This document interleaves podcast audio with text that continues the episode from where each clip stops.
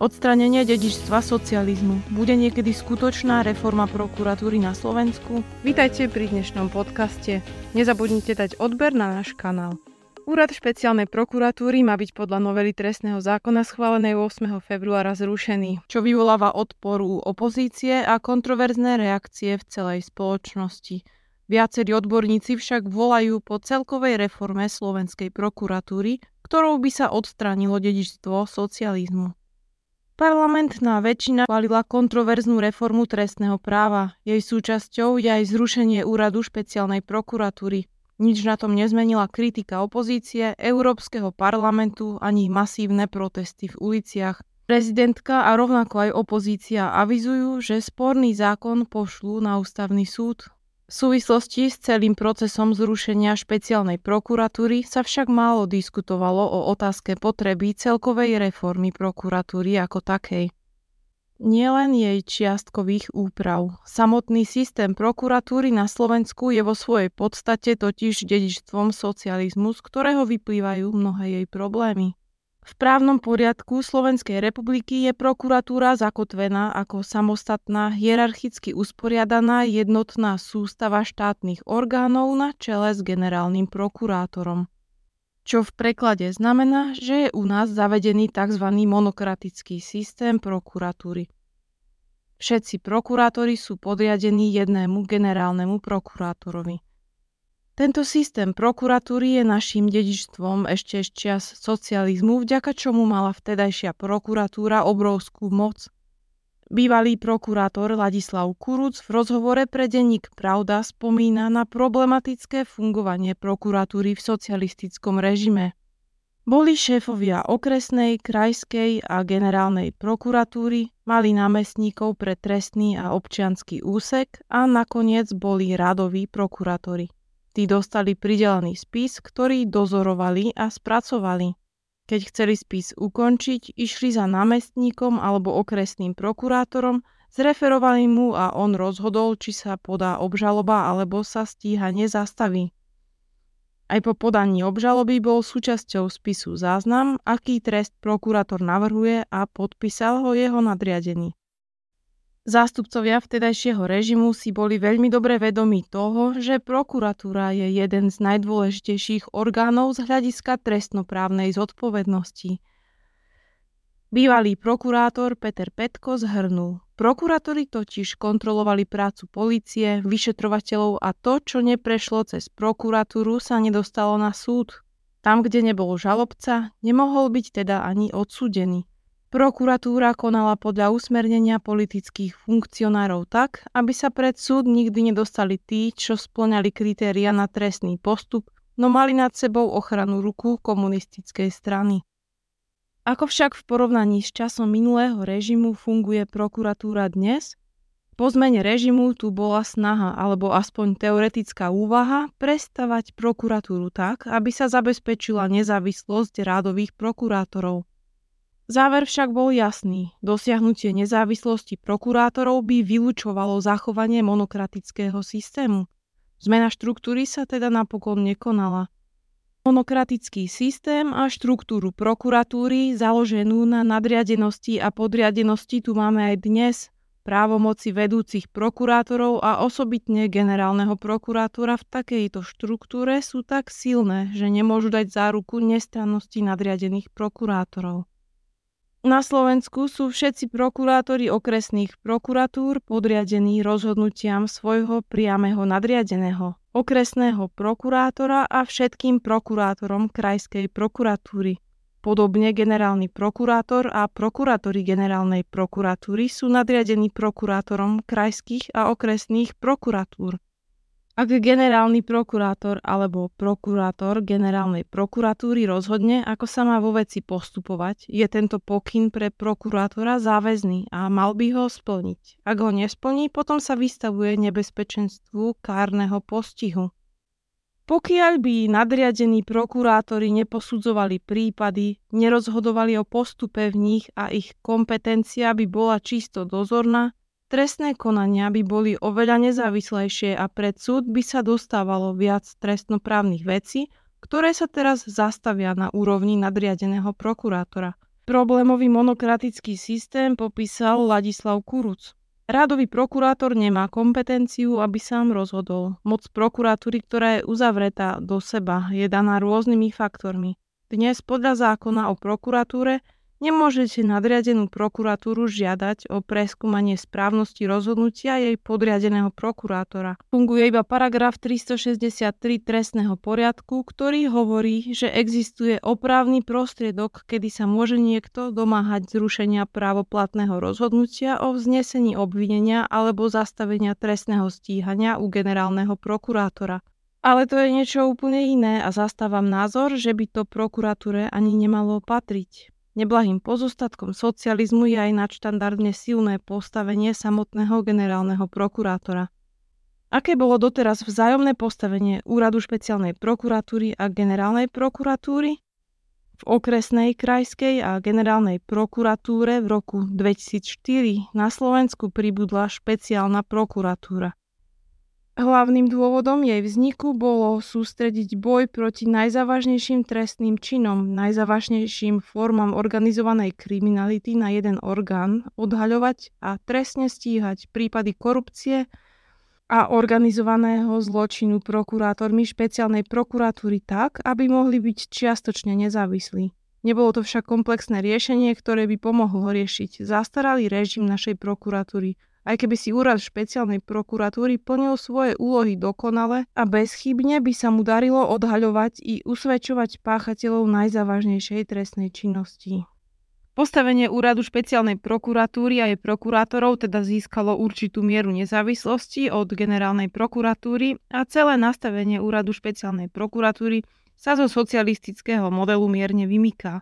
Úrad špeciálnej prokuratúry sa však v súčasnej vláde začal javiť ako mimoriadne problematický. Podľa dekana právnickej fakulty Eduarda Burdu to dokonca vyvolávalo teoretickú hrozbu možnosti zneužitia tohto úradu zločineckou skupinou. Sudca Krajského súdu v Bratislave Peter Šamko uvádza, že úrad špeciálnej prokuratúry má problém akceptovať rozhodovaciu činnosť generálneho prokurátora podľa paragrafu 363 trestného poriadku a že sa vedome bráni vplyvom zo strany generálneho prokurátora. Prokurátori úradu špeciálnej prokuratúry sa podľa Šamka pokúšajú generálneho prokurátora obísť, aby nemohol paragraf 363 použiť a vyšetrovanie ich prípadov zastaviť.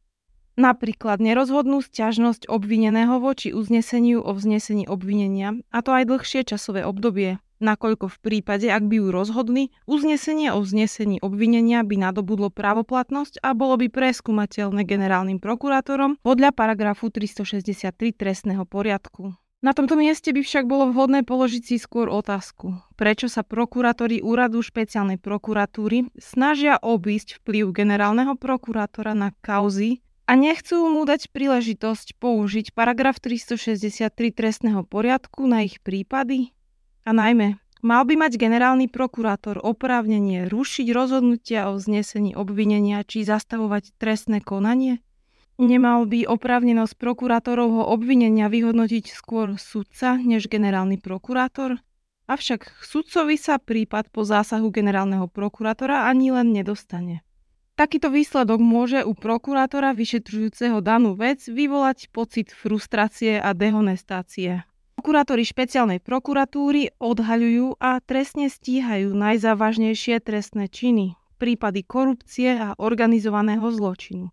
Sú teda špecializovaní na najťažšie trestné činy ako úkladné vraždy, teroristické a extrémistické trestné činy či hospodárske trestné činy s veľkou škodou. Často ide o časovo, obsahovo i personálne náročné kauzy, ktoré môžu páchať aj vplyvní ľudia. Ak prokurátor pracuje dlhý čas na nejakej veci a nadriadený prokurátor mu ju bez väčších vysvetľovaní zruší, nastáva otázka, ako to celé potom prokurátor vníma. Keďže prokuratúra je monokratický orgán podobný armáde, musí bežný prokurátor jednoducho posluchnúť svojho nadriadeného prokurátora bez toho, aby sa prípad vôbec dostal na súd a prokurátorovi vysvedčenie za jeho prácu vystavil súdca. Prokurátori úradu špeciálnej prokuratúry tak majú legitímny záujem dostať prípad pred súd bez toho, aby doň mohol generálny prokurátor ešte predtým paragrafom 363 zasiahnuť. O celej trestnej veci by potom rozhodoval nezávislý a nestranný súd, pričom náš právny poriadok upravuje možnosti riadnych a mimoriadných opravných prostriedkov pre obžalovaného. Odpoveď na otázku, či Slovensko potrebuje dve prokuratúry alebo postačuje jedna generálna, nepredstavuje jadro problému, ktorému naša spoločnosť čelí. Naša prokuratúra sa najmä potrebuje zbaviť nechceného dedičstva, pozostatkov éry socializmu. Viacerí poslanci terajšej opozície ako Juraj Šeliga či Veronika Remišová, ktorí volali po potrebe reformy samotnej generálnej prokuratúry, súčasný model prokuratúry často označujú ako stalinský.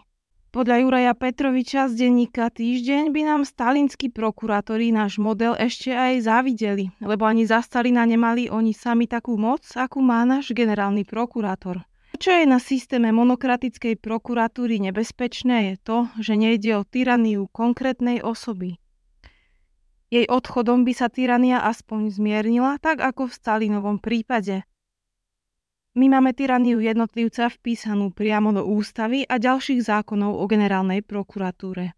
Neodvolateľný, právne neomilný a nespochybiteľný generálny prokurátor je v dnešnej dobe nebezpečným prežitkom. Súčasný generálny prokurátor oponuje a uvádza, že práve tak silná legitimita mi umožňuje pri výkone funkcie generálneho prokurátora Slovenskej republiky principiálne a dôsledne ochraňovať, presadzovať a upevňovať zákonnosť bez ohľadu na záujmy či predstavy politikov, politických strán alebo politických hnutí a nepodľahnúť pritom tlaku médií či verejnej mienky. Ako som už viackrát zdôraznil, jediným imperatívom pre mňa vždy bol a bude jedine zákon. Za prechod zo sovietského modelu na model pripomínajúci skôr model štátnych zastupiteľstiev, aký majú Češi, sa vyslovili aj poslanci progresívneho Slovenska. SAS sa takisto vyjadrila pre reformy v prokuratúre. Je teda zrejme, že už samotné nastavenie systému prokuratúry je dosť kontroverzné a problematické. Napriek tomu súčasná koalícia reformu prokuratúry v tomto smere neplánuje. Predseda hlasu Peter Pellegrini síce uviedol, že je zastancom veľkej reformy prokuratúry, avšak o zrušení jej monokratického systému zatiaľ nehovoril. Jeho stranický kolega a súčasný minister vnútra Matúš Šutaj Eštok je s momentálnym fungovaním inštitúcie spokojný. Maroš Žilinka a pozícia generálneho prokurátora pre neho znamená poslednú inštanciu spravodlivosti a právneho štátu na Slovensku. Paragraf 363 vníma ako poistku pre každého občana Slovenskej republiky, že štát proti nemu nebude zneužívať svoju moc. Oponenti však tvrdia, že generálny prokurátor používa paragraf 363 iba pri veľkých medializovaných kauzach. Pri množstve prípadov na Slovensku sa o prípadoch bežných občanov nemá šancu dozvedieť a teda paragrafom 363 im nejako nepomôže. Strana Smer takisto súhlasí so súčasným modelom prokuratúry. Hneď na prvej povolebnej tlačovke po vyhraných voľbách Robert Fico vyhlásil, že žiadna reforma sa nechystá. Okrem toho na reformu je potrebná ústavná väčšina v parlamente a tu momentálne koalícia nemá. Na Slovensku sa o potrebe celkovej reformy prokuratúry uvažuje iba v teoretickej rovine. V Českej republike dokázali hneď po rozpade federácie nastúpiť na systém štátnych zastupiteľstiev – Okrem rozdielu v pomenovaní majú štátne zastupiteľstva zväčša už si rozsah právomoci oproti klasickej prokuratúre a pôsobnosť je zúžená najmä na trestné veci. Štátni zastupitelia sú potom niečo ako verejní žalobcovia, pričom sú podriadení výkonnej moci, teda aj aktuálnej vláde a vrchný štátny zástupca sa zodpoveda ministrovi spravodlivosti, ktorý ho menuje a odvoláva. Každý štátny zástupca je nezávislý na komkoľvek inom a zodpoveda sa podľa svojho vedomia a svedomia iba zákonu za to, či niekoho pred súd postaví alebo nie. Majú postavenie veľmi podobné súdcom. Takto nejako by si to predstavoval aj bývalý prokurátor Ladislav Kuruc. Teória štátu a práva hovorí o troch pilieroch štátnej moci súdnej, výkonnej a zákonodárnej. Nehovorí nič o tom, že by mala byť štvrtým pilierom prokuratúra. Tu vnímam ako zložku výkonnej moci, ktorá má za úlohu zastupovať štát v odhaľovaní, postihovaní a žalovaní tak, aby páchateľov odviedol až k pravoplatnému rozsudku. Iný model zaviedli napríklad v Taliansku alebo v Španielsku, kde namiesto prokurátorov existuje inštitút tzv. vyšetrujúceho sudcu, ktorý sa riadi rovnakými pravidlami ako ostatní sudcovia a teda je tam zabezpečená nezávislosť tejto osoby podobne ako u sudcov. V súvislosti so zrušením úradu špeciálnej prokuratúry by teda bola na mieste otázka celkovej reformy prokuratúry za účelom nájdenia takého modelu, ktorý by zaručil vyššiu mieru nezávislosti jednotlivých prokurátorov. Ak sa chce Slovensko posunúť smerom od predchádzajúceho režimu, musí prehodnotiť vplyv a kompetencie nadriadených prokurátorov, generálneho prokurátora, nevynímajúc tak, aby bola zaručená ochrana práv a slobôd jednotlivcov i zachovanie právneho štátu bez ohľadu na to, ktorá politická sila je aktuálne pri moci. Za najzásadnejšie body reformy Ladislav Kurúc považuje zrušenie monokratického systému, pričlenenie prokuratúry k výkonnej moci a teda jej podriadenie ministrovi spravodlivosti. Prokurátori by sa mali stať v rozhodovaní nezávislí. Ladislav Kuruc však tiež vraví, že treba aj zrušiť trestné stíhanie vo veci, ak sa robia úkony, ale voči nikomu ešte nebolo vznesené obvinenie. Otvoriť prokuratúru alebo štátne zastupiteľstvo verejnosti, ďalej dotiahnuť kontradiktorný proces dokonca tak, aby o sťažnostiach proti rozhodnutiu prokuratúra rozhodoval výhradne súd, Nakoniec treba opäť zdôrazniť, že všetky reformné kroky na prokuratúre musia byť podriadené rýchlej a spravodlivej vymožiteľnosti práva, uzatvára bývalý prokurátor. Žiadna z doterajších vlád nemala vôľu realizovať komplexnú reformu prokuratúry, či už kvôli nedostatočnému počtu hlasov v parlamente alebo z iných dôvodov. Postavenie generálneho prokuratúra a monokratický systém zrejme mnohým politikom vyhovuje. Uvidíme teda, či sa bude Slovensko niekedy schopné zbaviť dedičstva z dôb hlbokého socializmu.